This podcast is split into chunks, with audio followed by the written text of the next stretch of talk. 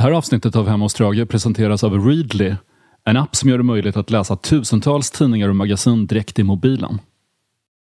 Hej, jag heter Nina Persson och jag är hemma hos Strage. Eh, Jag är sångerska och skriver lite musik. Just nu är jag lite lärare också. Eh, Det är väl ungefär det jag sysslar med. Välkommen hit, vad roligt. Ja, vad roligt, tack. Imorgon är julafton. Ja, god jul. God jul. Är, är du lärare, sa du? Ja, jag jobbar just nu som lärare. Jag är, jag är, det är sådär att det känns inte rätt att kalla mig för lärare, men jag jobb, arbetar som lärare. Du sa i och för sig alla år att det inte kändes rätt att kalla dig själv för sångerska heller. Nej, jag, men efter tio år började jag göra det, så att jag är bara inne på mitt andra år än så länge som lärare, så att jag har lite, några miles to go först. Vad undervisar du i? Jag undervisar i ett ämne som heter konstnärligt utvecklingsarbete på Rytmiska konservatoriet i Köpenhamn. Och vad går det ut på? Ja, det är ett ämne som alla som studerar på det konservatoriet har. Så det handlar egentligen mest om att utveckla och vårda sitt konstnärskap samtidigt som man liksom pl- pluggar den här eh, universitetsutbildningen i musik. Så att man också liksom vårdar sin, ja, sin kreativitet och, sin, och lär sig metoder och förstår sin kontext och allt möjligt sånt. Så det är ett ämne som går ut på hur man är kreativ på mest effektivt vis. Ja, och hur man liksom hittar sin egen kärna, konstnärliga kärna och förstår den. Och kan, eller så, för det är så lätt eh, ofta när man pluggar på sån nivå att det blir liksom en, en eh, akademisk stress på något vis. Och så blir man duktig i skolan och så glömmer man att, man ska vara, att det är en konstnärlig utbildning. Har, har du läst på universitetet också? Nej, jag har, Genom åren? nej inte alls. Det Ja, för jag tänkte, första... Du gick ju direkt från gymnasiet in i en popkarriär. Ja, så det här är min första. Jag är jätte, jättelyxigt för nu får jag också liksom ha en liten smak av den världen och det är jättespännande. Eller vänta, gick du inte förresten på en frikyrklig folkhögskola en väldigt kort period? Jo, det gjorde jag i Mullsjö, precis.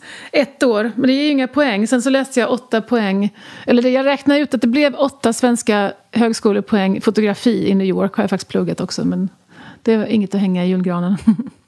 Jag såg en konsert med det krautrockiga och lite abstrakt jazziga bandet Rå i höstas. ja, En grupp som leds av Magnus Svenningsson, som även spelar bas i Cardigans.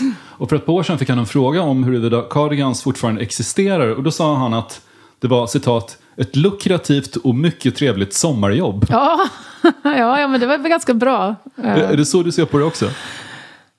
Så han ganska trevligt? Eller? Han sa att det var ett... Lukrativt och ganska Mycket trevligt. trevligt Bra. Bra, Mycket Magnus. trevligt. Ja, men det är det kan man säga. Det är så som vi har jobbat ungefär de sista åren. Ehm, att vi har fått festivaler och, och spelat på sådana här platser som inte en liksom, gängse skivkarriär tog oss till. Som olika delar av Asien och Sydamerika och eh, ja, men ut i krokarna. Så det är jättekul. Så vi, det blir också mycket, mycket flyg eh, mil tyvärr för oss. Men det, det känns som att vi ursäktar det med att vi faktiskt ska gigga. Så det är, väl, det är precis som han säger, väldigt roligt.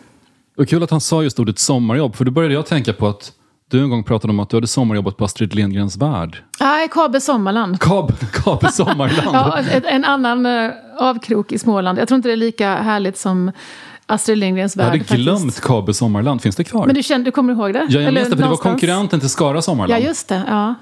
Jag vet faktiskt inte om det finns kvar. Jag, jag, jag är inte säker, men jag jobbade där tre somrar. Så att jag, Vad fick du göra där?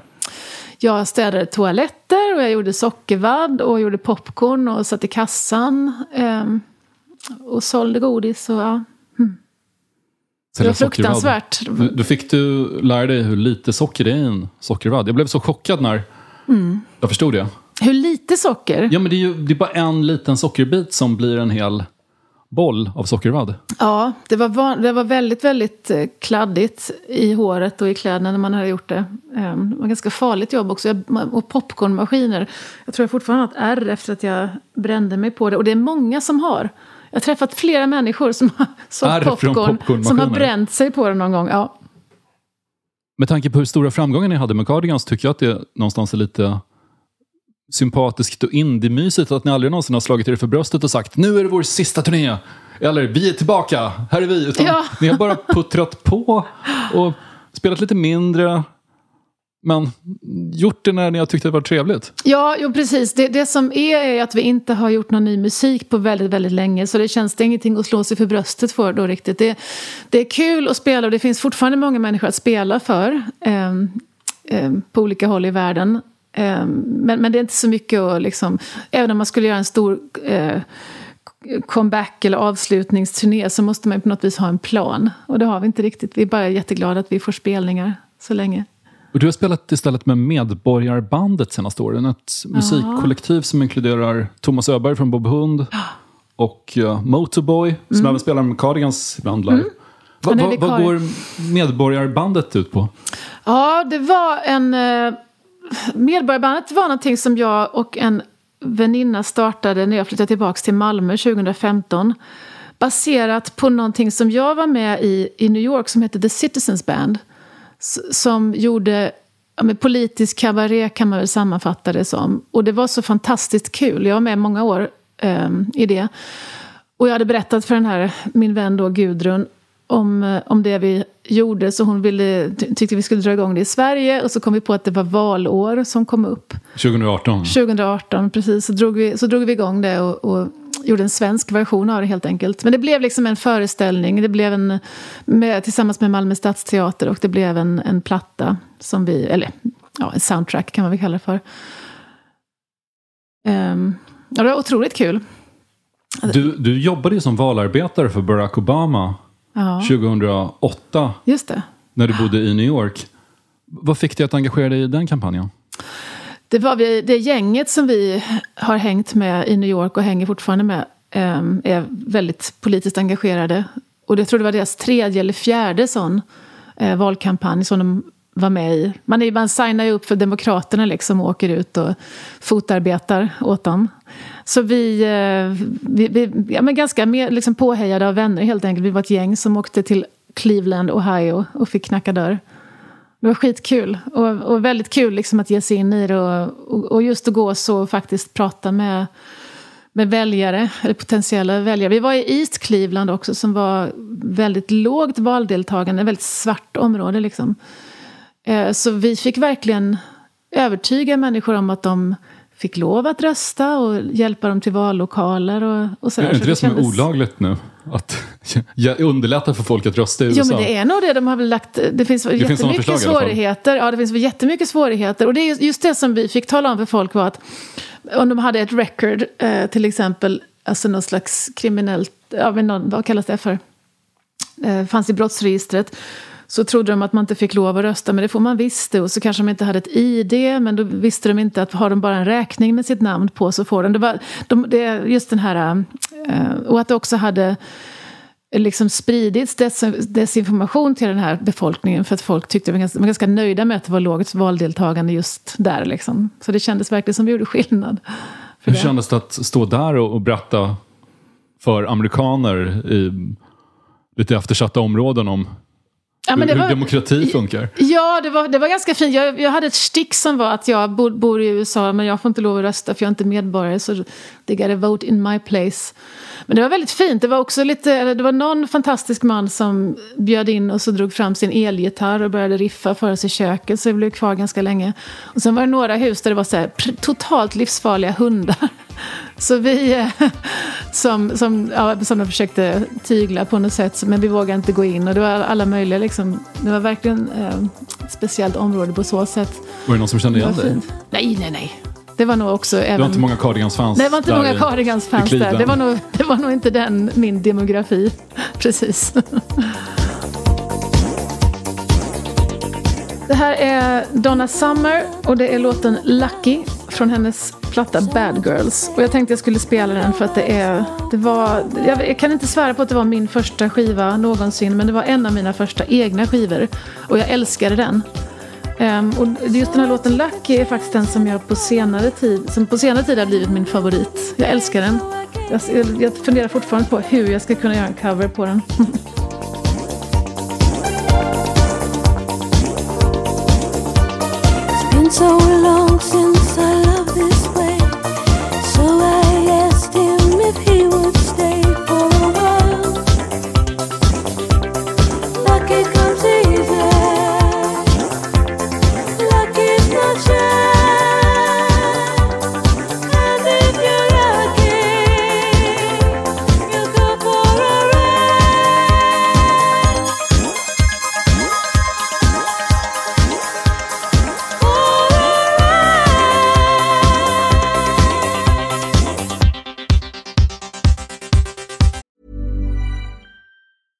This is Paige, the co-host of Giggly Squad, and I want to tell you about a company that I've been loving, Olive and June. Olive and June gives you everything that you need for a salon quality manicure in one box. And if you break it down, it really comes out to $2 a manicure, which is absolutely insane. It's also so easy to get salon worthy nails at home with Olive and June. The difference between how your nails used to look when you did them yourself and now with the Manny system is a complete game changer. The best thing about Olive and June too is it's a quick dry. Dries in about one minute, lasts for five days, and full coverage in up to one to two coats. Visit oliveandjune.com slash perfectmanny20 for 20% off your first system. That's oliveandjune.com slash perfectmanny20 for 20% off your first system. Hey, I'm Ryan Reynolds. Recently, I asked Mint Mobile's legal team if big wireless companies are allowed to raise prices due to inflation. They said yes. And then when I asked if raising prices technically violates those onerous two year contracts, they said, What the f are you talking about, you insane Hollywood ass? F- So to recap, we're cutting the price of Mint Unlimited from $30 a month to just $15 a month. Give it a try at mintmobile.com slash switch. $45 upfront for three months plus taxes and fees. Promo rate for new customers for limited time. Unlimited more than 40 gigabytes per month. Slows. Full terms at mintmobile.com. Hey, it's Danny Pellegrino from Everything Iconic. Ready to upgrade your style game without blowing your budget? Check out Quince. They've got all the good stuff shirts and polos, activewear, and fine leather goods, all at 50 to 80% less than other high end brands. And the best part? They're all about safe, ethical, and responsible manufacturing. Get that luxury vibe without the luxury price tag. Hit up quince.com slash upgrade for free shipping and 365 day returns on your next order. That's quince.com slash upgrade. Hur var entusiasmen i USA under Obama-kampanjen? Nu, nu, så här, I efterhand känns ju den nästan surrealistisk när man tänker på hur USA har utvecklats sedan den tiden. Men det var ju otroligt hoppfullt. Det var, ju därför, det var ju också väldigt kul att vara med och, våra vänner kände att det var dags för change. Och så blev det... Det gick ju så bra också. Vi var helt uh, utpumpade där klockan 11 på natten eller någonting när vi låg. Och det, det skulle egentligen vara fest men alla var så trötta så vi bara låg i någon slags hög och kollade på, på rösträkningen. Och så, och så vann Obama till slut så det var ju helt otroligt. Ehm, så då var, det var ju väldigt mycket hopp. Det var ju inte alls som det är nu att allting är på en knivsudd på något sätt. Ehm, Men om du jämför den uh, härliga känslan 2008 mot hur det kändes när Trump valdes 2016. Hur, hur var det? Var det i USA då också? Nej, då hade vi flyttat tillbaka till Malmö, så då följde jag det liksom på, på distans, eh, får jag säga. Men mina vänner var ju ute och trålade. Och det var ju verkligen en helt... Då kändes det ju mer som att man verkligen behövde rädda ett sjunkande skepp på något sätt. Och sen har, vi, har det varit till 2020. Jag tror de har varit... Nu, nu, mina vänner som är så politiska, som är ute och engagerar sig i allt möjligt, det är väl kanske också symptomatiskt. De har mycket mer nu blivit engagerade i sakfrågor mer än kanske liksom partipolitiskt. Just för att det... det där just nu så är det den här äh, abort... Äh, bilden som ska passeras nu i dagarna. Och abort och feminism och Black Lives Matter och så. Och så. Det kanske är ett sätt att behålla någon form av liksom, hoppfullhet. Hade du någon typ av politiskt engagemang i tonåren? Inte, jo, faktiskt. När, nu när jag tänker efter så var jag faktiskt med i en förening som hette Jönköpings ungdom för fred och miljö. Tillsammans med min vän Isak. Eh, och, och det var också en väldigt social grej, jätteroligt. Och självklart så, så tyckte jag det kändes engagerande också. Eh, så, ja, så vi, vi höll på. Jag vet att jag var engagerad i något som hette spårtaxi. Som någon miljöartist i Jönköping tyckte skulle byggas i Jönköping. En helt spacig idé Alltså en om... spårvagn som var en taxi samtidigt? Ja, en spår, alltså spår som är upphöjda några meter över marken som skulle köra runt som ett liksom, futuristiskt nätverk. I, ja, det var väldigt speciellt. Och så byggde vi maskkomposter och höll på. Maskkomposter? Ja, det... Ja, det, Men du var det- ganska tidig med miljöengagemanget med andra ord. Ja, men det, det kanske var min period för nu är jag inte, nu är jag liksom, mitt hjärta är med i, i rörelsen men jag är väldigt, jag är inte så, tyvärr inte så väldigt intresserad av klimatpolitik och sådär så jag kanske brände ut mig då möjligtvis. Jag tycker det är viktigt men jag, men jag, jag har, Ja, jag, jag gjorde mitt på Gick du i 90-talet. demonstrationer med Jönköpings ungdomar för fred? Jag tror det. Det var sånt vi höll på med och åkte på någon form av läger eller liksom samlades med olika Smålandsföreningar som höll på med, med samma. Västervik var stort minns jag. Ja, Och vad fick man göra på lägret? och mest tror att vi henna tatuerade varandra på händerna och sådär och spelade gitarr och du vet. Jag kom på häromdagen att nästa år, 2022, så har det gått 30 år sedan Cardigans började spela ihop. Det kom vi också på rätt så nyligen med panik i kroppen. V- vad minns du bäst från de här tidiga åren? Um, jag hade nyligen faktiskt en, en eh, masterclass på min skola då jag skulle prata ja, inför en kompositionsklass om min liksom, om mitt liv i komposition helt enkelt. Så då, då var det första gången på jättemånga år som jag lyssnade på de tidiga skivorna. Jag har haft någon sån här beröringsskräck för dem och känt mig otroligt distanserad från dem. Men det var fint faktiskt att, att lyssna på det igen och, och kunna tycka om det och kunna minnas saker och ting. Jag var också tvungen då att prata med olika bandmedlemmar för att hjälpa dem att friska upp mitt minne. Det var väldigt fint. Så jag minns ändå en hel del. Det var ju liksom en, det var ju väldigt formativa år för att vi var sådär, jag var runt alltså 18, 19, 20. Och Cardigans, alltså musiken var ju någonting som jag verkligen upplevde räddade mig från någonting från vad? ifrån alltså, tristess skulle jag säga och, och identitetssökande och någon hopplöshet. Jag, jag trodde att jag skulle liksom ägna mig åt eh, bildkonst kanske eller ja, eh, design eller något sånt där. Jag gick ju på den här konstskolan och sådär. Men kände mig väldigt... Eh, din, din mor ville att du skulle bli sjukgymnast tror jag. Eller ja, just det. vad var hennes förslag? Ja, ja det också. Jag hade också någon form av så akadem, ak akademisk eh, förväntan på mig. Ehm, så det var så skönt att... Och jag, hade också väldigt många, jag har faktiskt väldigt många vänner som är från min generation eh, och min årgång till och med i Jönköping som är jätteduktiga och bildkonstnärer och grafiska designers och arkitekter. Så de var så jävla duktiga så jag kände liksom att jag ville samma som dem men jag var sämst. Eh, Jag gick så här krokikurser med dem men var inte lika bra som dem. Och de kom in på HDK. På, jag, jag sökte inte så himla... Liksom, Vad är HDK? eh, HDK i Göteborg. Eh, men de for iväg och var liksom väldigt... Och levde sina drömmar. Så att, eh, att, att jag sen hamnade i, i bandet var min, ja, men min räddning på något vis. Att känna att jag, att jag hittade en, en kärna eh, och ett gäng i Jönköping som... Jag blev liksom kvar också, för det var så många vänner som stack till Stockholm och till Göteborg på roliga utbildningar och roliga platser. Och jag var kvar ett år i, i Jönköping och det var riktigt bistert. Och gick på den här, konst, den här folkhögskolan då. Men då hade jag hur, hur bandet. präglad var folkhögskolan i Mullsjö av eh, det frikyrkliga? Ja, men sådär, inte jättemycket ska jag säga. Det, det är ju så mycket i mina gamla trakter som är kopplat till eh, frikyrklighet och kyrklighet utan att egentligen vara speciellt ja, men liksom aktivt. Det fanns en bibellinje, kommer jag ihåg, på skolan. Men det var ungefär det. Det var en bra sån här allmän konstutbildning och fina lärare och allting. Så, så, så det ska jag inte... Det var en, en helt okej skola faktiskt. Men, eh, men, men lite sådär att, att det kändes verkligen som sånt där år som man som man nu i efterhand känner att, att man behövde ha det för det var på något vis ett lågvattenmärke innan vi flyttade till Malmö sen. Men då hade jag bandet i alla fall. Liksom, så var, det var också så att man skulle bara göra någonting. Jag vet inte om dina föräldrar var så också. Det, det spelar ingen roll. Jag fick bo kvar hemma ett år. Jag fick, det fick jag gärna göra. Men jag skulle göra någonting, vad som helst egentligen. Det var den känslan och så gjorde jag det.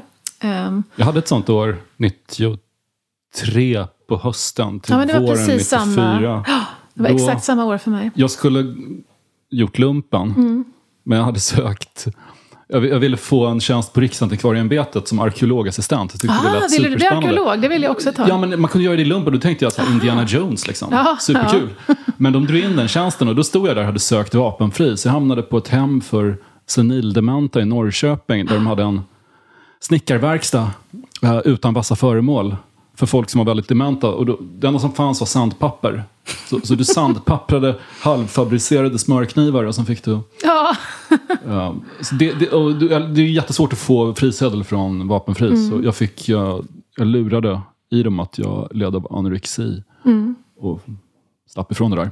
Hur, hur, mycket behövde de liksom papper på det? Att du hade Ja, det räckte att min kära mor ringde till min handledare och frågade om han kunde prata med mig. För att hon, inte längre, hon kunde inte längre nå fram till mig, sa hon. Ja, ja, ja. Fredrik äter ingenting hemma och han, han bara sitter och stirrar och han pratar om att han är tjock. Ah. Och kan inte ni snacka med honom? Det, Otroligt. ja, det är en sån förälder man vill vara, när man bara ljuger stenhårt för barnens skull. Ja, det är stort. Det är Verkligen. fint. Bästa föräldraskapet. På tal om föräldrar så kom jag på att våra pappor nu har jobbat tillsammans. Alltså, För din pappa jobbade på Handelsbanken. han har gjort det. Eller vänta lite nu, har han det? Ja, han har jobbat på så mycket bank... eh, Nej, han har jobbat på Sparbanken. Jo, men han kanske har jobbat på Handelsbanken också. Nu kan man bli arg om man hör det här om jag säger fel. Jo, men det har han. Och Stadshypotek. Ja, jag Ja, min, pappa, min pappa jobbade på Handelsbanken i Linköping och var regionbankschef för östra Sverige. Så han, han var mycket i, på de småländska De- kontoren. Men de kan säkert ha haft någonting att göra med varandra. För att han har också varit olika chef på olika regioner. Så jag kan tänka mig att de har mötts. Vi bodde i Nässjö också när jag jobbade på... Vänta, det här är helt ointressant. Förlåt. Nej! Tänk på alla! Tänk på alla i Nässjö. Har du bott i Nässjö också? Alltså? Jag är född i Linköping, sen flyttade vi till Växjö och sen vidare till Nässjö där jag gick i eh, första och andra klass eh, på Hanskrydsskolan, ett år över Dregen. Ja, ja, ja. Så ni känner varandra sen? nej, vi, vi, vi umgicks aldrig då, men däremot sålde vi vårt hus till Backyard Babies basist Johan när vi Jaha. flyttade från Nässjö. Okej. Och det upptäckte vi många år senare när jag var i eh, Los Angeles med Backyard Babies för att skriva om dem. Och vi Ja. sitter på The Rainbow och pratar om var de bodde någonstans i Nässjö. Och det visade sig att de hade repat i vår gamla gillestuga. Jaha, att det var samma gata och samma nummer och allting. Jättekonstigt. Fint. I could tell a tale, I could make it spin. I could tell you black was white, i could tell you day was night. Not only that, I could tell you why. Det här är Jerusalem Tomorrow med Emmylou Harris. Och den valde jag för, jag vet inte om det var någonting, vi satt och pratade här om Nässjö, om mina gamla trakter, om det var någonting undermedvetet där. Men jag tycker att det har varit en... Eh, Emmylou Harris var en av mina första... De artisterna som... eh, De tidiga artisterna i mitt eh, countryuppvaknande. Som ledde mig in som en gatekeeper lite grann. Eh, och det här är en låt från en förhållandevis sen skiva. Det är inte alls liksom 70 eller 80-tal. Den är så fin, hon pratsjunger. Berättar en saga om Jesus. Passande med en Jesus-låt så här kring jul. Ja, eller hur? Det också. Och vad var det du sjöng en gång? Love is stronger than Jesus. Just det. Det är den kanske, kärleken. Jag vill ju hävda det. Kristna skulle i och för sig hävda att kärlek är Jesus, så att du kan inte separera kärlek från Jesus. Nej, precis. Det, det, det, vet- det minns jag faktiskt att jag fick just de eh, kommentarerna i sam, i, då när vi släppte den låten. att de bara, men vad menar du? Det är ju samma sak. Well, I can see that I'm only wasting time. So I head across the road to drink some wine. This old man comes up to me. He says, I seen you on the street. You're pretty good, if I do say so myself. But the guy come through last month, he was something else. Innan du kom med i Cardigans var du med ett band som heter Gröna Kameler. Hur lät det? Det lät glad pop på något sätt på akustisk gitarr. Jag var körsångerska och vi hade låtar som hette som Dino Dinosaur. Det är faktiskt den enda titeln jag minns. Men det var jag och eh, en kille som heter Mattias som var min klasskompis. Det var jag och Mattias också som, som ett eh, liksom, paket blev medlem samtidigt med i Cardigans. Mattias Så Alfheim alltså, som, det, som exakt. dog sån Precis. tragiskt. Så det var vi två och vår eh, tredje klasskompis Erik Alto. Som också är en väldigt duktig konstnär eh, nu. Han var också en av de duktiga som lämnade Jönköping för konsten. Eh, det var vi tre, eller det var de två som hade startat och så ville de ha en tjej. Jag har blivit ofta rekryterad för att folk behövde en tjej. Och de ville ha en tjej och jag var en tjej, en villig tjej. Sen blev jag då också rekryterad till Cardigan senare för att jag var en villig tjej med bra musiksmak. Så, mm. Var det ett krav för att få vara med i Cardigans? eh, att vara tjej Nej, men att ha bra musiksmak. Ja, men det var viktigt för de hade en sångerska faktiskt. Jag vet, det, det var innan de kallade sig för Cardigans, eller vi kallade oss för Cardigans. Men Peter och Magnus hade ett band med en tjej som sjöng, som kom från musiklinjen som Peter gick på. Och då tyckte de att hon sjöng för bra. Så de ville ha en dålig tjej. Eller en tjej som sjöng dåligt fast hade bra musiksmak. Och det var jag. Eller de såg kanske att jag var ett ämne. Lite så här... Um, var intressant att de strävade efter någonting som ändå var lite skevt. Trots att Cardigan Sound var så ändå ganska oskuldsfullt och, och vackert och mjukt. Att det, att det ändå skulle finnas någonting som var lite, lite, lite, lite dissonant. Ja, men jag tror det var, hon sjöng liksom så här på ett liksom lite skolat sätt. Ja. Så här duktigt, wailande, lite frikyrkligt kanske.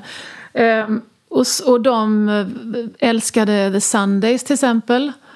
Eh, Harriet Wheeler som sjunger med en ganska naiv stämma, fantastisk röst men ett, ett, en annan typ av sång som inte fanns så mycket. Så jag tror det var det de strävade efter. Och vad var det hon gillade för musik, den tjejen som sjöng Jag först vet faktiskt inte vad hon... Men det, det fanns i Jönköping då på musiklinjen så var det ganska ofta ett snävt... Eh, jag är fördomsfull nu för jag, jag, kan inte, jag var inte där men eh, jag vet att Peter också ibland eh, kunde klaga på att det var, det var mycket liksom, duktig musik som som utövades och studerades där. Det var som han, det var en tidig medlem i Backyard Babies i Nässjö som fick sparken när Dregen och Nicke hittade en Susanne Vega-skiva hemma hos honom. Jaha, Då fick okay. han kicken rakt av. Susanne Vega som är så bra. Tycker eller, jag. Då. Eller hur? Ja, verkligen. Ja, men, det, men man måste hålla på, man får inte liksom blanda in. De, de, de, de var ju tvungna att vara renrasiga förstås. Minns du något speciellt ögonblick som Cardigans genombrott? Jag vet, det, det, kom så mycket pö om pö liksom, för oss. Att det, att och det kom ju ganska fantastiska grejer förhållandevis tidigt. Till exempel när jag första gången fick åka till London och göra en intervju med NME, eller om det var Melody Maker. Vad hette han? Sutherland? Mark Sutherland? Minns du honom?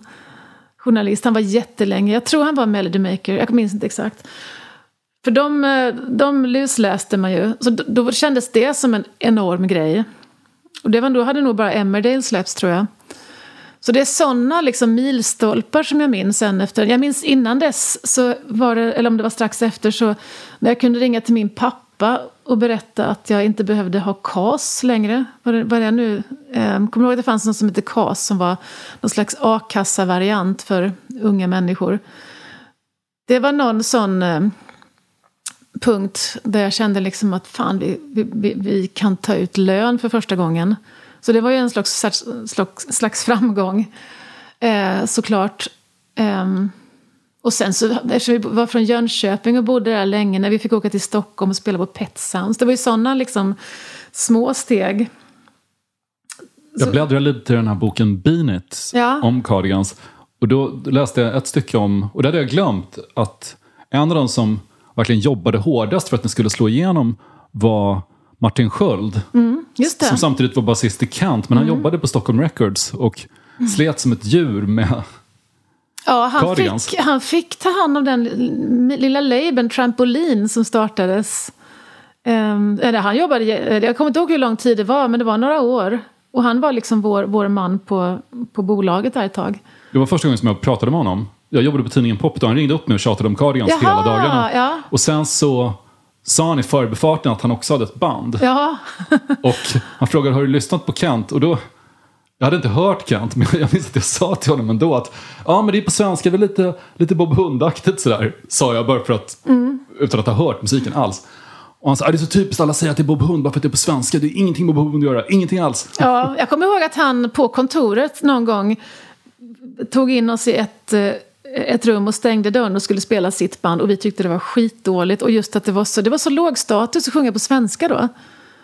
Um, um, ja, och sen gick det som det gick. Men jag kommer ihåg att vi, vi och Kent var väl med i samma nummer av pop där ni hade något sån här som hette I skolan. Eller vad hette? Brainpool var med och Bear Quartet. Det var ett ganska Cardigans var med också.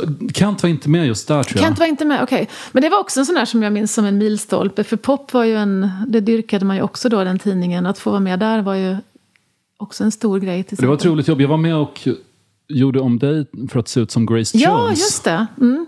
Eh, en skivomslagspastisch. Precis, det var kul. Men de blötte ner ditt hår och hängde upp ditt snöre från taket tror jag. Jag kommer ihåg det för att sen kunna kutta bilden så, så det blev en sån helikopterlandningsbana. Ja, jag har letat efter den bilden faktiskt. Eh, Jag har inte, eller någonstans kanske jag har kvar mina fysiska poptidningar. Turnerade ni med Kent någonting? Vi turnerade med Kent senare. Eh, så var de, vi åkte på USA-turné med dem. När de var, vad hette, de på, nej de hette Kent. De hette Kent, men De de, Kent. de gav ju ut tre album på engelska. Ja, nu blandar jag ihop det, jag skulle säga Bergman Rock, men det var ju Bob Hund. Ja, precis, när de, eh, just det, då, då spelade de förband till oss på en, en Gran Turismo-sväng. Och då kämpade de verkligen stenhårt för att slå igenom i USA och Mm. det var ganska trögt. Jag tror faktiskt att det var ganska Medan trögt. ni Ja. gled fram på världens räkmacka. ja. Precis, det var, ja, men det var en ganska fet turné. Det var nog den första svängen vi gjorde i USA på den plattan. Jag tror det var Gran Turismo-turnén. Mm.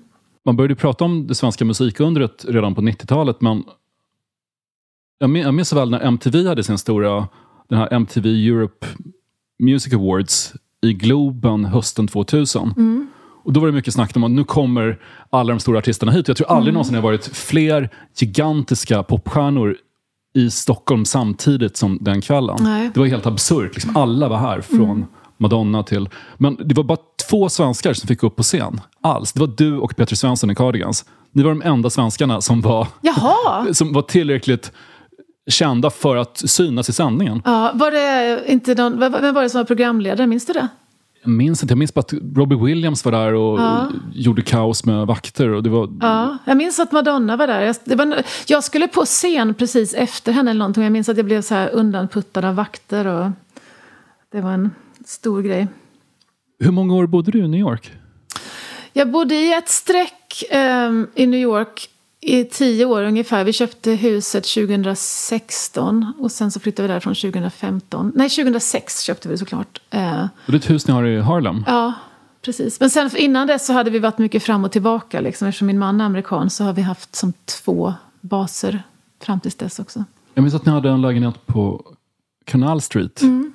Precis, då bodde vi i kollektiv. Det var faktiskt... Det var ett kollektiv. eh, Ja, eh, vi, vi hade ett rum där bland massa andra människor. Det är bland annat de människorna som, var, som fortfarande är väldigt politiskt engagerade. Och vi, är- det är fortfarande bland våra bästa vänner som, som var nyligen i Köpenhamn och var över och träffade dem. Um, så ja, det var fint. Det var jävligt kul. Det var Jesse som är min mans gamla bästis, som, uh, som ägde loftet. Så det var otroligt mycket roliga människor som bodde där i perioder och flyttade in och ut och bra fester och så. Han, var, han, han hade varit med i, han var basist i eh, ja, även den, Lemonheads eh, från början. Så han var också från musikvärlden och nu är han filmregissör. Så det var fint. Var det då ni bodde grannar med Blue Reed? Ja, precis. Hur mycket träffade ni honom? Träff, vi träffade, han bodde mitt emot oss. Okej. Så vi sprang inte ihop med dem så mycket, men vi, jag såg honom ofta. Han och Lau- Laurie Anderson gick, han, deras port var liksom in eye shot. Han är kanske ingen person som man går fram till och säger hej. Nej, det tror jag inte att jag music." hade gjort. Hon däremot, hon är ju liksom väldigt varm och gullig. Men jag vet att min man brukade möta dem på olika kattmässor. Min mans ex var kattperson. Och de brukade gå på kattmässor och då var alltid Lou Reed och Laurie Anderson där. Så här, raskatt, eh, Jaha, hade de en katt då som de ställde ut? flera stycken tror jag. Riktiga sådana liksom, köp, eller köpekatter skulle jag säga, men det, det kan man väl säga att de är. Raskatter. Eh, Vilka andra rockstjärnor fanns där i området? Eh, eh, det var, huset var fullt av filmfolk. Gus Van Sant hade en våning. Och eh, efter vi flyttade ut så, så köpte... Det, nej, det var så roligt. Ett tag så skulle Ben och J Lo köpa ett loft. Men då var det någonting med att Ben Affleck krävde att han skulle vara ordförande i styrelsen eller någonting. Och det var fortfarande väldigt många människor som hade haft lägenheter där sedan 70-talet tror jag, som hade liksom makt. Som vägrade den typen av beteenden. Så, så det, det fick de inte lov till. Eh, och sen var det en våning där eh, familjen Phoenix, eller syskonen Phoenix, vad heter det? Ehm, eh, Jackins... Eh, Jack, nej, vänta. Eh, ben Afflecks bror bodde på en våning tillsammans Affleck, med. Summer Phoenix. Ah. Och där bodde också, tror jag, Jacqueline och min kompis um, Rain Phoenix. De hade en våning. Ja, det var, ja, det var alltid liksom väldigt spännande typer där. Kirsten Dunst vet jag. Jag vet inte om hon köpte en till slut, men hon var på väg och skulle köpa en, en våning där till slut också. De bor inte kvar där längre, mina grannar. De har rustat upp huset nu, så det är väldigt liksom... Det är inte lika bohemiskt. Glassigt. Nej, det var verkligen en sån industrilokal då. Min man, när vi hade vår, en av våra första, eller första gången vi hängde så skulle han ta dit, ta hem mig efter dejten. Och det var verkligen så en freight elevator med graffiti som man liksom fick typ veva upp. Så jag, kände, det var jätte, jag fattade inte vad jag hade gett mig in på. Um, Seriemördar-vibe Verkligen. verkligen. Och, och sen också så skulle jag ta en taxi hem därifrån. Och vara med om den enda gången som jag varit i närheten av att liksom vara så här, sexuellt trakasserad. För det har aldrig hänt före eller efter. Men jag tänkte bara så här, well this is New York. det var sån här Vad total... Nej, det var, det var en, en taxichaufför som, eh, som fullständigt, alltså verbalt ska jag säga, sexuellt trakasserade mig. Men han var, han var otroligt eh, snuskig och hade förslag. Och jag berättade att jag var svensk. Då. Och då hade han, då hade han associationer till det. Hur amerikansk känner du dig numera? Efter att ha bott i New York i så många år och varit gift med en amerikan i två decennier. Ja, jag, jag, jag, jag har aldrig... Alltså det är svårt att känna sig amerikansk. Det är två saker på något sätt. Jag är bekant liksom med amerikansk kultur och i någon mån amerikanska samhället. Men det går också ur. Jag har ju lika mycket svenskhet i mig. Jag har bott i Sverige nu igen i, men vad är det, sex, sju år. Men eh, jag har ju som sagt en, en man och hans familj och ett barn nu som är halvamerikan också. Han identifierar sig mycket med det. Så ja, men det, det, det är ju eh, det är ju en del av mig. Me and my arrow Straighter than narrow Wherever we go Everyone knows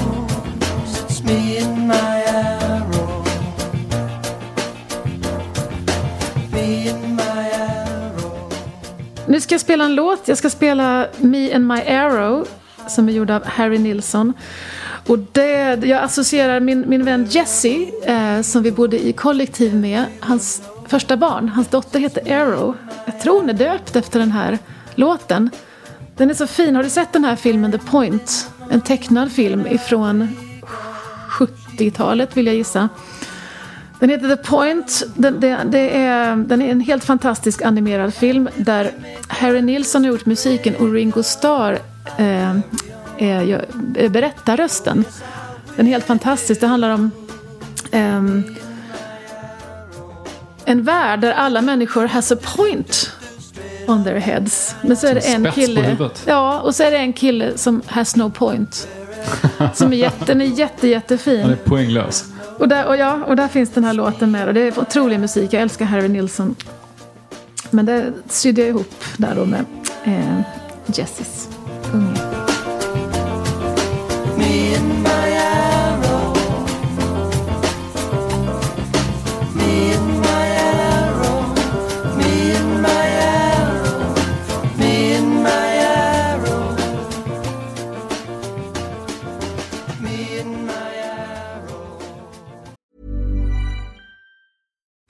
Deserves the best, and there's no better place to shop for Mother's Day than Whole Foods Market. They're your destination for unbeatable savings, from premium gifts to show-stopping flowers and irresistible desserts. Start by saving 33% with Prime on all body care and candles. Then get a 15-stem bunch of tulips for just $9.99 each with Prime. Round out Mom's menu with festive rosé, irresistible berry chantilly cake, and more special treats. Come celebrate Mother's Day at Whole Foods Market. Ready to pop the question? The jewelers at BlueNile.com have got sparkle down to a science with beautiful lab-grown diamonds worthy of your most brilliant moments. Their lab-grown diamonds are independently graded and guaranteed identical to natural diamonds, and they're ready to ship to your door. Go to BlueNile.com and use promo code LISTEN to get $50 off your purchase of $500 or more. That's code LISTEN at BlueNile.com for $50 off. BlueNile.com code LISTEN.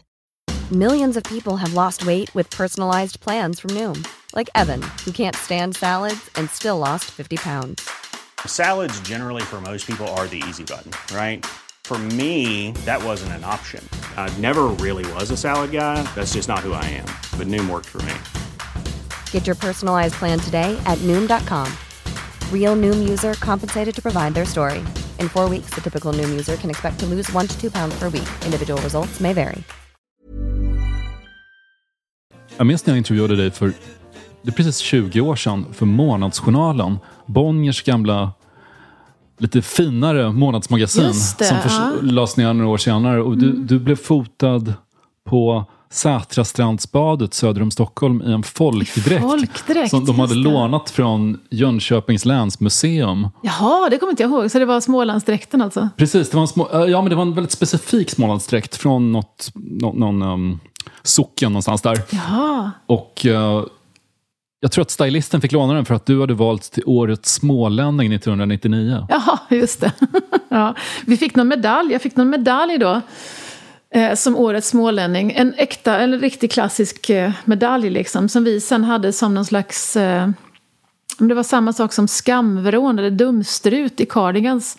Så den som hade betett sig illa fick ha på sig årets smålänning-medaljen. Ni hade ju lite blandade känslor för de lokalpatrioterna som hyllade Cardigans och sa att det var tack vare den svenska kommunala musikskolan som ni hade lyckats. Mm, ja, eller hur var det? Ni hade inte riktigt fått någon replokal av dem? Nej, precis. Och det var jag tvungen att påpeka bara för några veckor sedan. För då var jag faktiskt tillbaka i Jönköping. Så, och det var väldigt trevligt besök faktiskt. Ehm, ehm, för det, det var för att Jönköpings kommun kanske gjorde någon, använde oss i något marknadsföringssyfte och skröt med att Cardigans hade repat i deras replokaler. Så vi var så försmådda över att vi faktiskt inte hade fått någon så vi tyckte det var oacceptabelt att de skulle skryta med det. Men vi klarade oss ändå. Vi fick ju vara i Bengts mammas källare.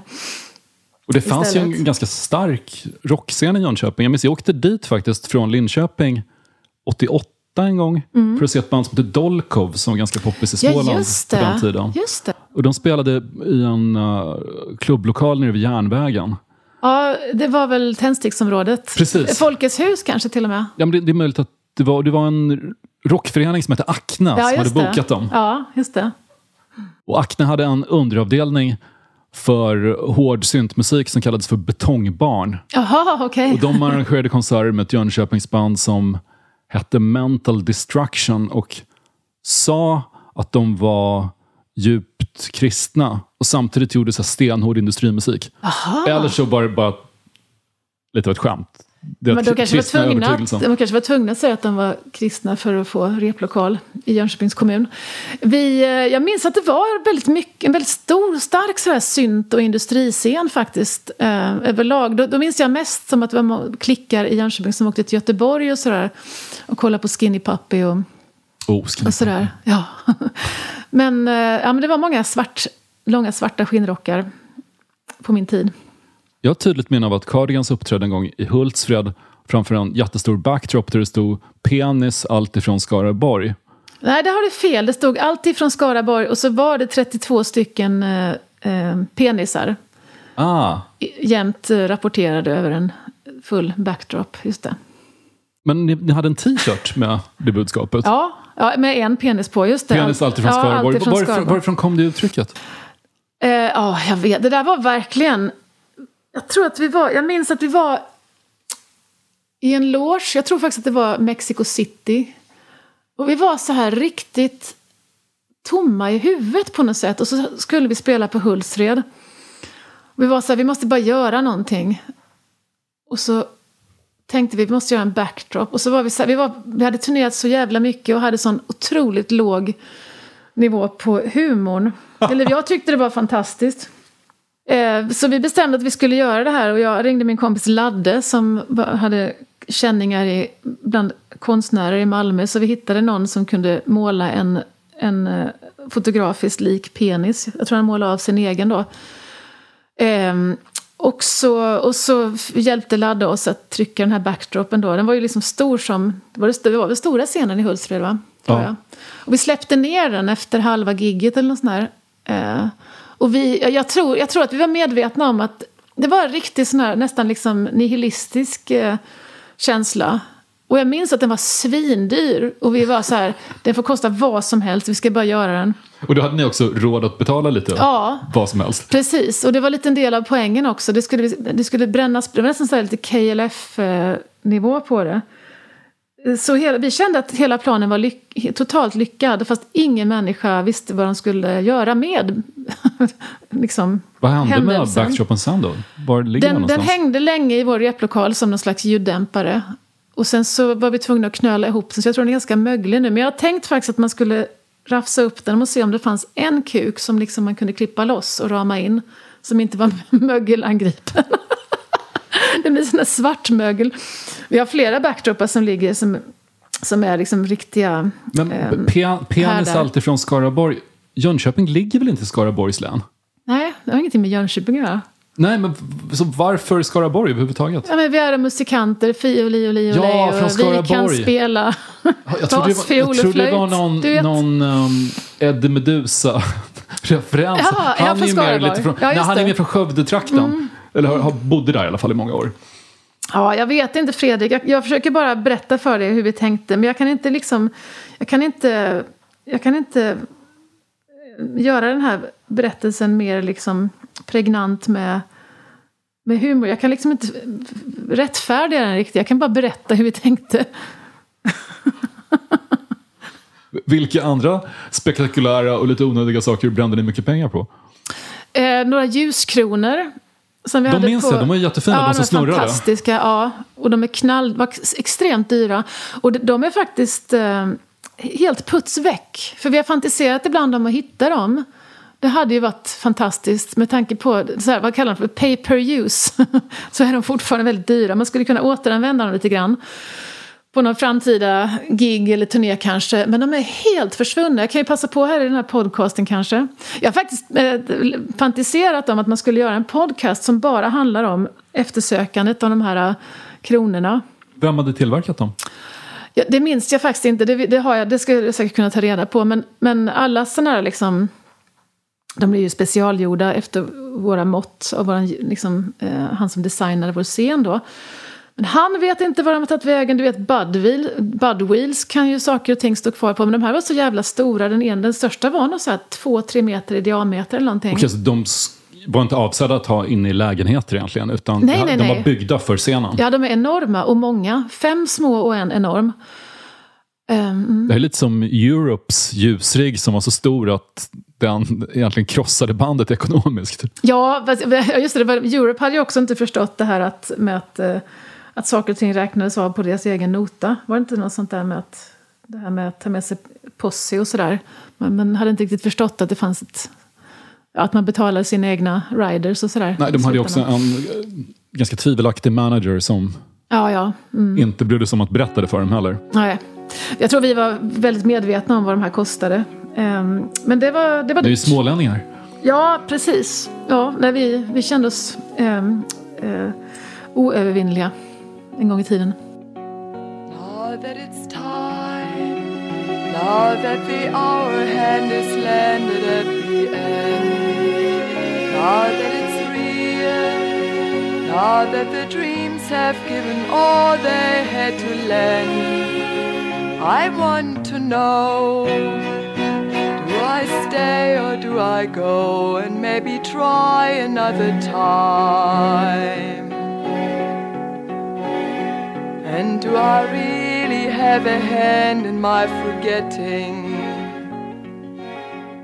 Det här är The Fairest of the Seasons med Nico. Som Jackson Brown skrev va? Ja, det kanske han gjorde. Han, han, han var tillsammans med henne ett kort. Just det. Han, han var kanske 21 och hon var betydligt äldre Ja. då. Eh, har han spelat in den också eller skrev han den till henne? Jag minns inte. Nej. Den, den är ju vansinnigt vacker. Ja, otroligt Hennes eh, fin. Chelsea Girls-skiva. Ja, Men de som är hardcore Nico-fans tycker ju att The Marble Index de här svåra skivorna är bättre och viktigare.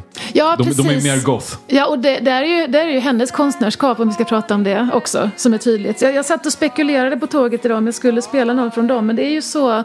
Dels är de väldigt långa, och det är ju sådana tirader liksom, och de är ganska mörka. Så jag tänkte liksom, om man ska ha ett, en mission att försöka fånga upp folk och göra dem uppmärksamma på Nico som artist, så tänkte jag, det här kan, kan det här vara lite mer lättsmält Perfekt till en början. att börja med, verkligen. Jag, jag minns, jag, jag började lyssna mycket på Marble Index och uh? Desert Shore, Ja. den skivan.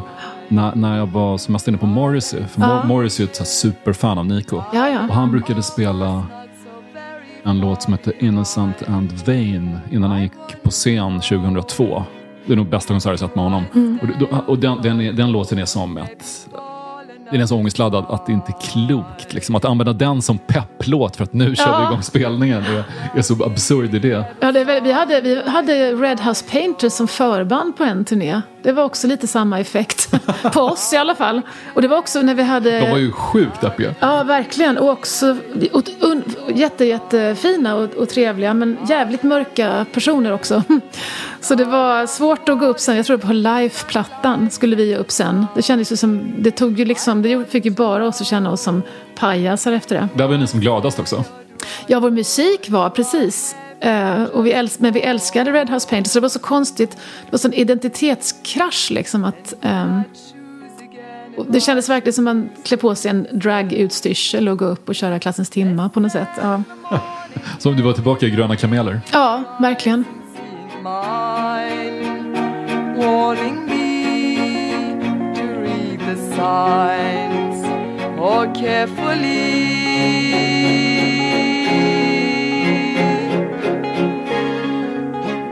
Now that I smile, now that I'm laughing even deeper inside. Du berättade för mig en gång att du brukade skriva beundrarbrev till eh, artister som du gillade Mm. och sen inte posta dem. Du hade skrivit sådana till Monica Zetterlund Ja. och till Emmylou Harris tror jag. Jag kommer inte ihåg, det kanske jag har gjort till Emmylou Harris också. Men jag har gjort, jag har gjort det. Ehm, Har, har du sparat de här breven någonstans? Nej, de blev upprivna och uppeldade. Du eldade upp dem? Ja, det jag. Vet inte om jag eldade upp dem, men jag rev, sönder dem dagen efter. Var, det var ju alltid mycket rödvin i kroppen såklart när jag skrev dem. mycket känslor. Vad skrev du till Monica Zetterlund? Jag vet inte. Jag, jag, det måste ha varit någonting om att hon betydde mycket för mig. Och, eh, Hasse, jag var ju sån Hasse och Tage-fan. eller är, för all del fortfarande. Ehm, det, var, det var väl något sånt, skulle jag tänka mig. Men du provfilmade för Monica Zetterlund-rollen Ja, i, i, i precis, filmen. ja. Hur, hur var det? Och det var det läskigaste jag varit med om. Jag fick betablockerare utskrivet för första gången i mitt liv för den provfilmningen. För jag var Vad- så vad- vad gör jävla de? nervös. De gör en lugn. de tar bort eh, nervositetssymptom. För så fort jag skulle säga mina repliker så började underläppen darra våldsamt. Jag har inte haft sådana problem med nervositet i övrigt alls. Eh, men det var jätteläskigt. Och vad var det för scen du skulle spela upp? Det var en scen då jag skulle sitta i en säng, hotellrum och ringa ett telefonsamtal, kanske till min dotter. Jag har inte sett filmen, jag, jag orkar inte se filmen för det, det var sånt trauma att provfilma så att jag känner att jag, jag, jag kommer se den någon gång. Eh, Det är inte så farligt men det var, det var jätteobehagligt. Jag förstår att jag inte fick rollen. Sån skådis kan man ju inte ha med en långfilm. Och efteråt var det här Don't call us we call you. Ja, verkligen. Precis. Men sen så var det så kul, för någon gång när jag skulle åka hem från New York så stod jag och checkade in med ett gäng som jag förstod var ett filmteam. Och då var det de. När de hade, för de filmade någon scen på gamla Lennox Lounge i Harlem. Och det är jag nästan granne med. Så de hade varit där i någon vecka eller någonting och filmat. Så då, då tänkte jag så här, fan det skulle jag kunde fått komma och hälsa på i alla fall och kolla. För det var så kul att de var där, där jag bodde. Eh, och filmade lite grann. Hur är Harlem att bo i? Det är jättefint. Eh, Jag älskar det. Nu bor vi ju inte där och det är ju anledningar... Eller ni har sålt huset också? Nej, vi har kvar huset. Ehm, vi, det var ju mest att vi inte orkade bo i USA med ett litet barn som gjorde att vi flyttade hem. Men, eh, men det är jättefint. Är, det är verkligen som en liten... eh, Ibland tänker jag att, eh, att bo i New York och bo i Harlem är lite grann samma som att bo i Sverige och bo i Malmö. Att man bor på en plats som är lite, lite oupptäckt. Och det är inte så många som har varit där på något sätt. Det är lite som en, en karamell. Det är verkligen eh, eh, så här neighborhood-aktigt. Att man kommer hem och känner att man åker ifrån stan.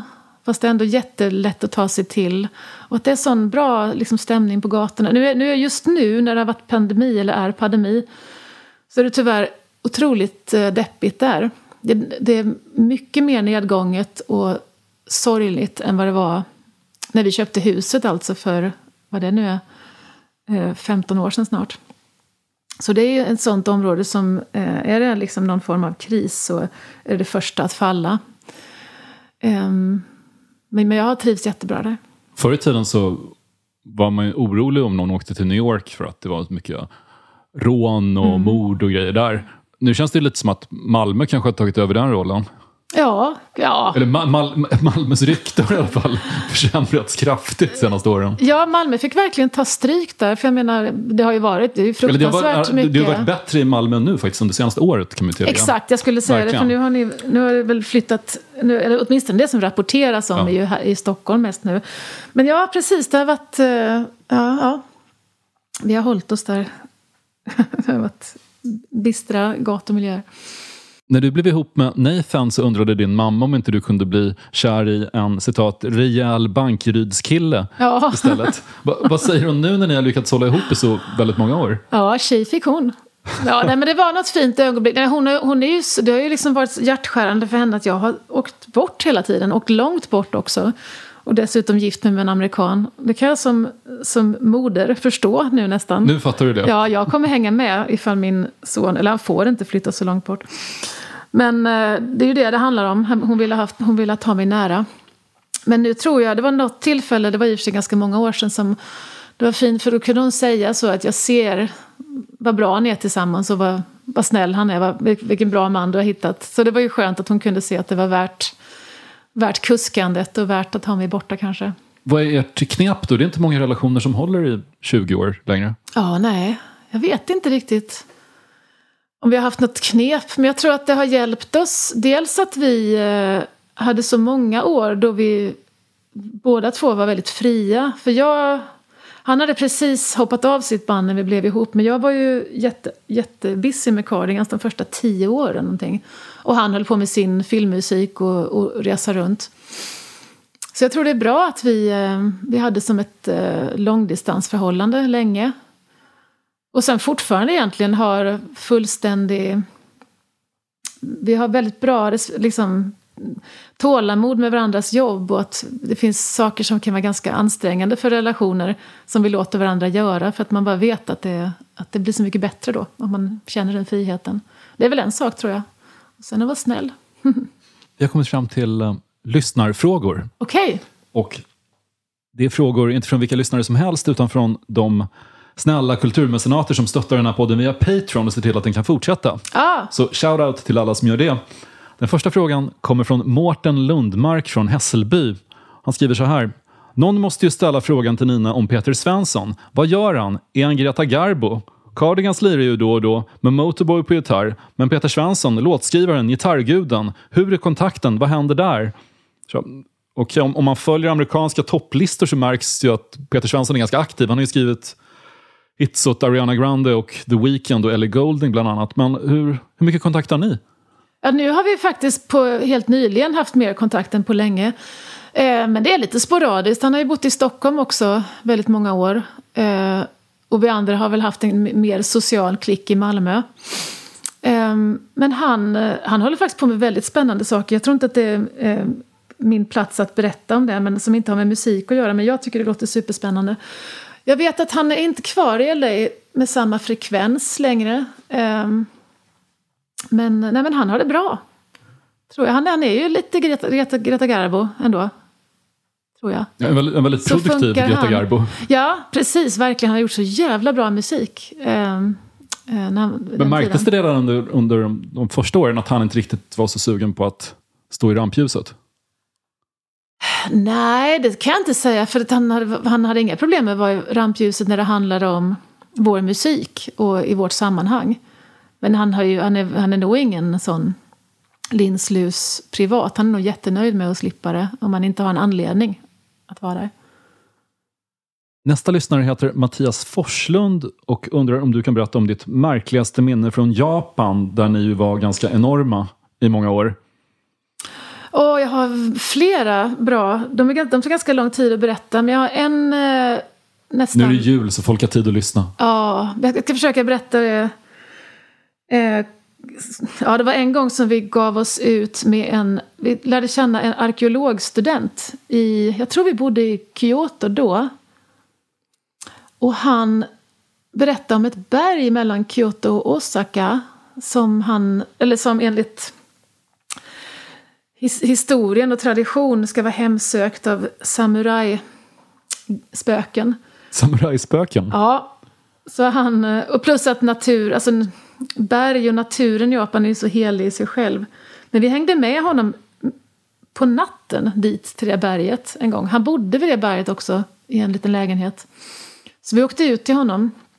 Det var verkligen så, pendlartåg eh, rätt ut i liksom någon förort.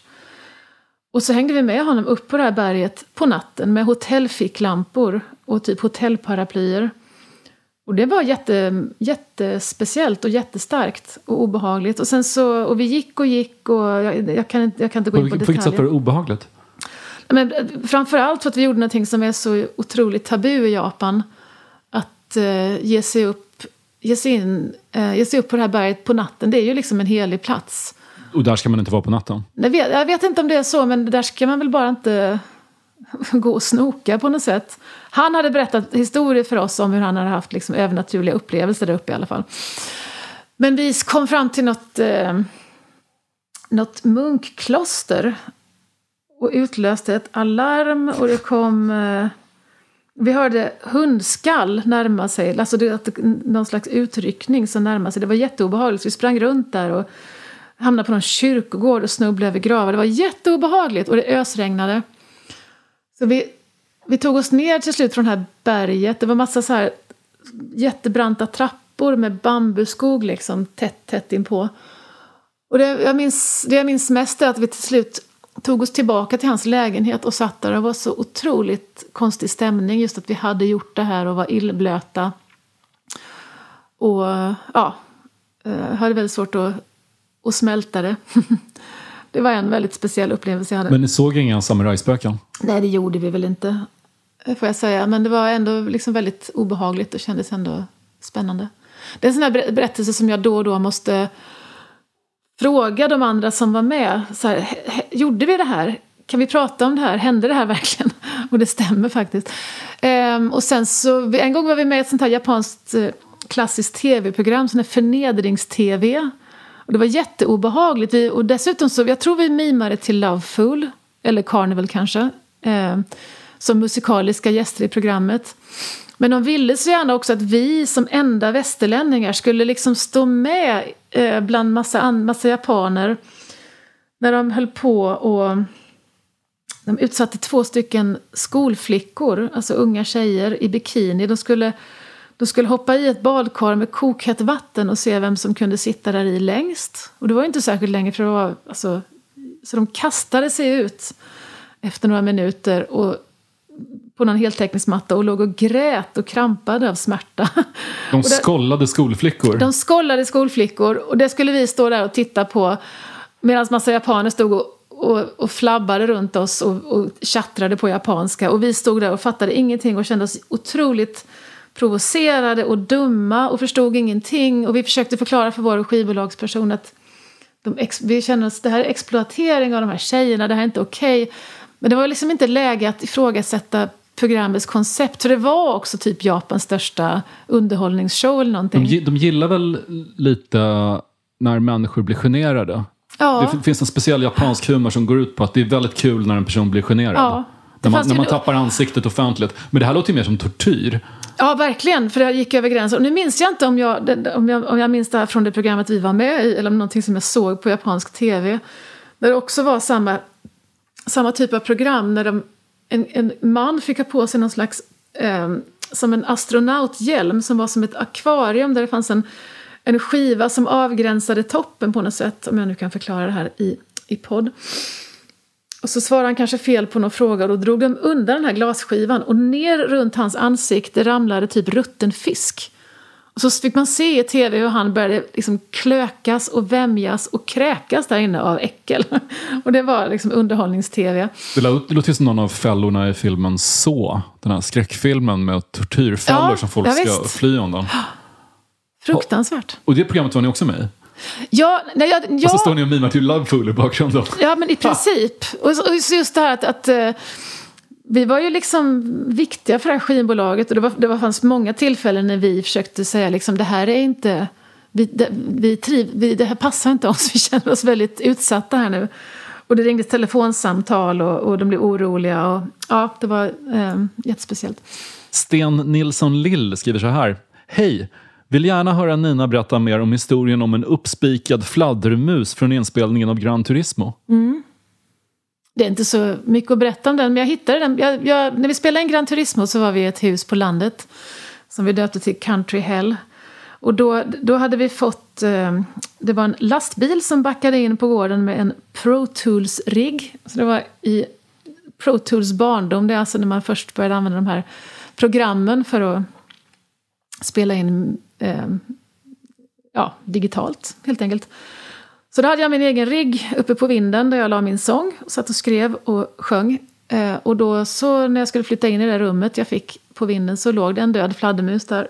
Och då så tyckte jag det var passande att spika upp den framför mig som en slags eh, ikon.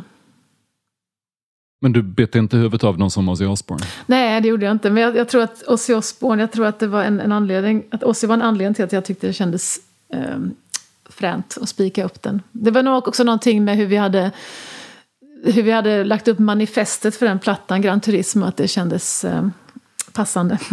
Jag blev så rörd när du delade på Facebook en, en bild av den gamla buketten som du fick från Ozzy Osbourne ja, en Just Du hade det. sparat den i alla ja, år. Och det var faktiskt nyligen så jag var tvungen att slänga den för det var, den bara föll i sönder när man lyfte den. Liksom. Jag hade den kvar jättelänge. När fick du den?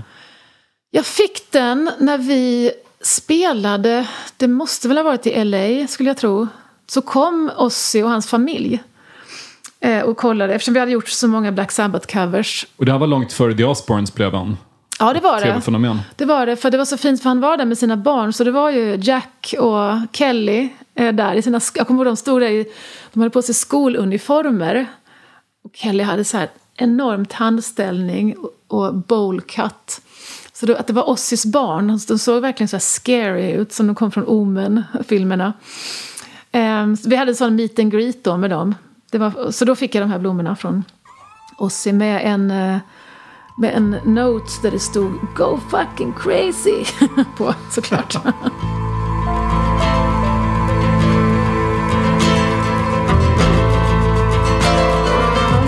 Eh, Jag ska spela The World's a Girl med Anita Lane.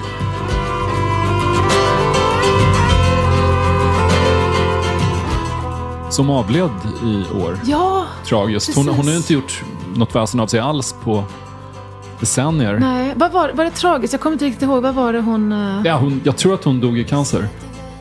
Och hon har ju inte varit aktiv sedan mitten av 00-talet. Nej. Men hon var ju en s- sån här artist som alla jag kände älskade. Ja, ja, den, här, den här okej. coola bruden som var tillsammans med Nick Cave och Blixa Bargeld. Ja. Och hängde runt i Berlin. Ja, precis. Och hon har ju ett skimmer omkring sig som, man, som är attraktivt. Jag har inte så... Jag, jag älskar den här plattan. Um, Dirty Pearl som den här ligger på. Sen har jag inte lyssnat så mycket mer på henne i övrigt. Eh, men jag tycker hon är fantastisk. Lite men underskattad tror jag inte att hon är, men, men eh, hon är värd att upptäcka.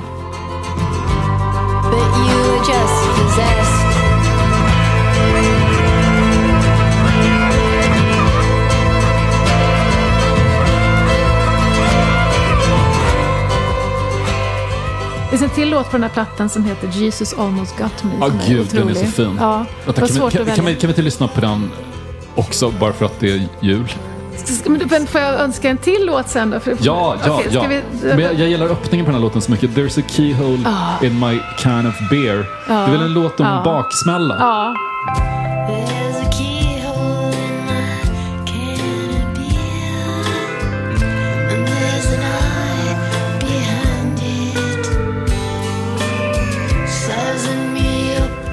Det där låter lite som en camplåt faktiskt. Ja, men det är lite, kanske lite samma vibrationer. Jag kanske får ta upp den här helt enkelt. Vad kul med lite Anita Lane-bonanza här.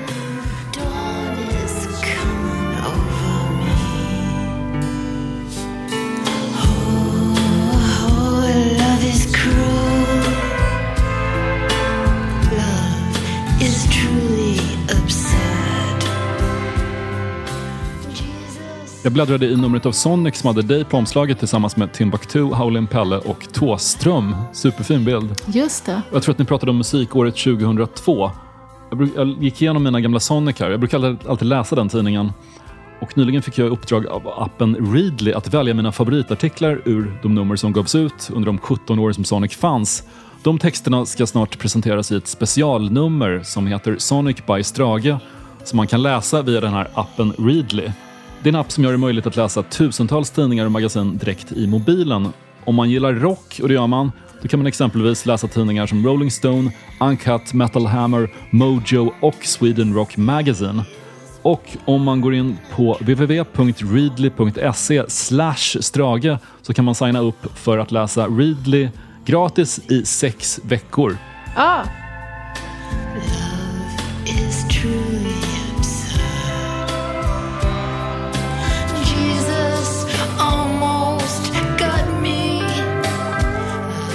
Jag lyssnade på I can buy you med Camp, er, er första hit. ja. Och det slog mig, det måste vara den finaste låt som har skrivits om sexhandel ändå. Det är ju en, det är en låt om en gigolo. En tjejgigolo. Det behövs också. Det, det är inte så många tjejgigolo-låtar som är skrivna ju. En gång nämnde du att ni funderade på att i framtiden, när ni inte orkar spela som Cardigans längre, låta era barn ta över och Mm. bilda ett Cardigans Teens. Ungefär som ABBA hade ett ABBA Teens. Det var Just inte ABBA det. som låg bakom det i och för sig. Men har, har ni tänkt något mer på det? Alla i bandet har barn nu, eller? Eh, ja, precis. Eh, och det var bara några veckor sedan som... För min, min son, han leker med Bengts son Sigge. Det var bara några veckor sedan som de kom och berättade att de skulle starta band. För Sigge han spelar på Bengts eh, D-drums som står uppställda där hemma. Och, eh, och Nils har börjat spela gitarr. Eh, så det är på gång. Wow. Mm. Kommer du att följa upp ditt soloalbum Animal Heart från 2014 eller tror du att det blir ett tredje Camp-album istället? Eller rent av ett Cardigans-album? Jag vet inte. Jag tycker det där är så himla svårt. Jag har verkligen...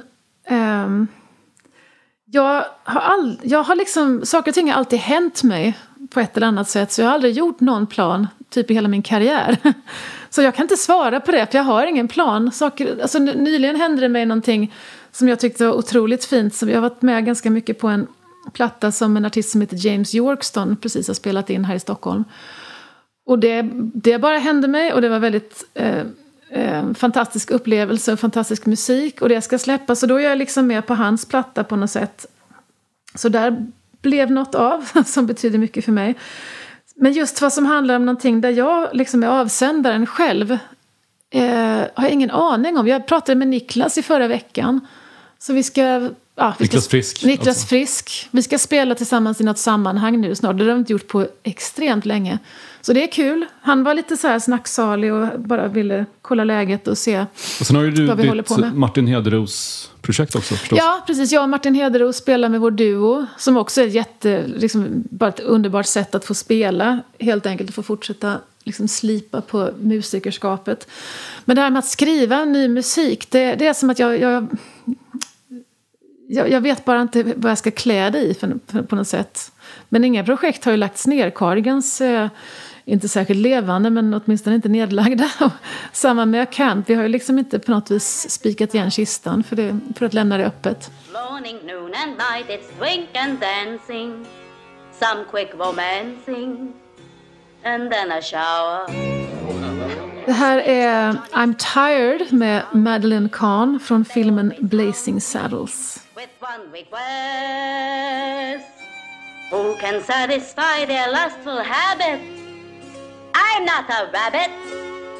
I need some rest.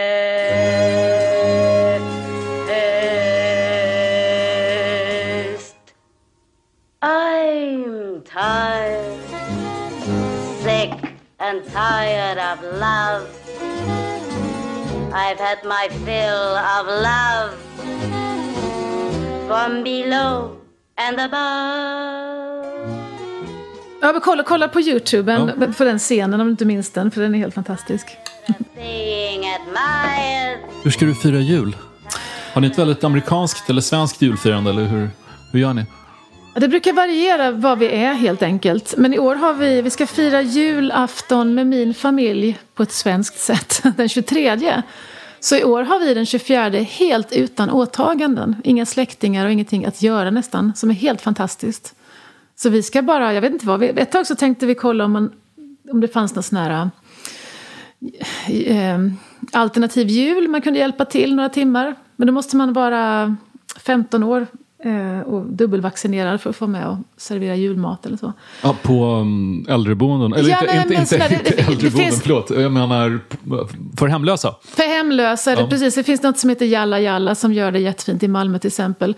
Ehm, men jag vet inte, vi ska verkligen kanske bara ligga och kolla på, på, på film. Fantastiskt. Och sen åker vi den 25 till eh, eh, New York och så eh, hänger vi med den familjen efteråt. Vad har du önskat dig i julklapp? Jag har önskat mig en... eh, Och vilket, eh, jag, har, ett- jag önskade mig någonting igår, skickade jag en länk till min man och sa den här vill jag ha, den kashmirtröja. det är verkligen så äktenskaps... eh, Vilken färg? önskan. En svart. Du ser ut att ha på dig en svart kashmirtröja Ja, det här är faktiskt en svart... Vet du vad den Det är en gjorde? angora kanske? Det är tvättbjörn du, raccoon. Nej. Jo, känn på den. Eh, också dålig podd här men... Oj, vad mjuk den ja. Det ska vara, den är mjukare än angora eller någonting. Det ska vara liksom mer så här... Ja, Så tvättbjörn är mjukare än angora ja alltså? who knew? Ja, nej precis. Ja, men det här är ytterligare. Det här är en polotröja. Det är så kallt. Jag är så frusen hela tiden så jag behövde en polotröja. Tänkte jag. Det är verkligen en sån här 20 års äktenskaps julklappsönskan, eller hur? Man skickar en länk till en, till en sweater som man ska få. Det är väl fint? Ja. Ja, men så att han inte köper en... Egentligen är det så, vi har varit gifta så länge, så vi alltså, det är bara en symbolgrej. Det ska ligga någonting. Vi köper en grej var till varandra. För det är liksom, vi, vi, man köper det man vill ha på något vis. Och det är ofta man, rus, man snubblar över presenter som är jätteroliga. Men då köper man den direkt och ger den direkt. Så det är någonting som är lite konstruerat med det på något sätt. Det, det blir så liksom att man... Det, vårt barn får julklappar och han tycker det är kul. Så det är mest en, en placeholder för någonting. Att det ska finnas någon julklapp till. Jag tycker det är svårt att få plats med alla prylar. Numera. Ja, Förr i tiden så ville jag jättegärna, jag önskade mig alltid massa grejer, liksom böcker och skivor och så vidare. Men Ja. jag börjar få så trångt hemma att det är svårt att... Men du brukade spara böcker också, väldigt mycket böcker, eller hur? Ja, jag, jag gör det fortfarande, Gör du fortfarande? faktiskt. Ja, jag köper böcker och jag spar, och jag spar dem. Börjar verkligen, vi har satt upp så mycket bokhyllor överallt så nu börjar vi flytta ut dem till landet också då. Nu har vi ett nytt hus och sätter dem i. Var har ni köpt hus? På norra Österlen. Ah. Mm. Har du stor skivsamling också? Ja, i källaren har jag. Jag har sparat alla mina... Jag har köpt alldeles så mycket vinyler. Jag, var liksom inte, jag har inte köpt så mycket vinyler. Den här senaste, liksom, när, när vinyler har kommit tillbaka. Det min man har våldsamt mycket vinylskivor.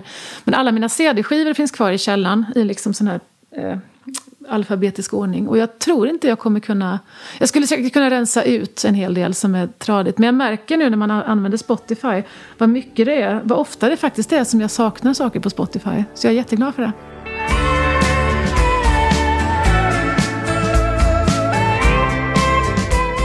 Du Fredrik, jag måste gå nu.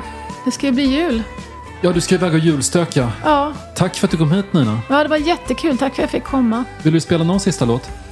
Ja, varför inte? Ehm, jag är inte så produktiv, men jag har gjort en eh, fin duett tillsammans med en artist som heter Julia Logan, som heter One Mile from Heaven. Den kan vi spela. Då lyssnar vi på den. Tack för att du kom hit Nina. Tack så mycket. Very sorry if I caused you pain.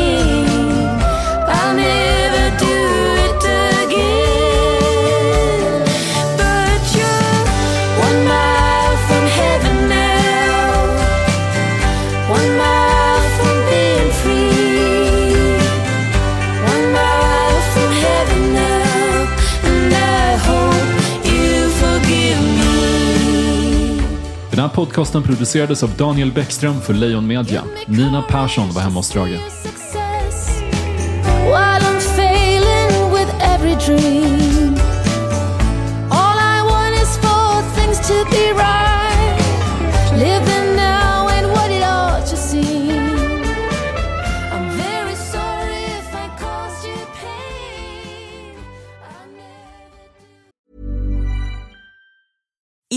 On a budget, we still deserve nice things. Quince is a place to scoop up stunning high-end goods for 50 to 80% less than similar brands. They have buttery soft cashmere sweaters starting at $50, luxurious Italian leather bags, and so much more. Plus, Quince only works with factories that use safe, ethical, and responsible manufacturing. Get the high-end goods you'll love without the high price tag with Quince. Go to quince.com slash style for free shipping and 365-day returns. Even when we're on a budget, we still deserve nice things. Quince is a place to scoop up stunning high end goods for 50 to 80% less than similar brands. They have buttery soft cashmere sweaters starting at $50, luxurious Italian leather bags, and so much more. Plus, Quince only works with factories that use safe, ethical, and responsible manufacturing. Get the high-end goods you'll love without the high price tag with Quince. Go to quince.com/style for free shipping and 365 day returns. Mom deserves the best, and there's no better place to shop for Mother's Day than Whole Foods Market. They're your destination for unbeatable savings, from premium gifts to show-stopping flowers and irresistible desserts. Start by saving 33% with Prime on all body care and candles. Then get a 15-stem bunch of tulips for just $9.99 each with Prime. Round out Mom's menu with festive rosé, irresistible berry chantilly cake, and more special treats. Come celebrate Mother's Day at Whole Foods Market.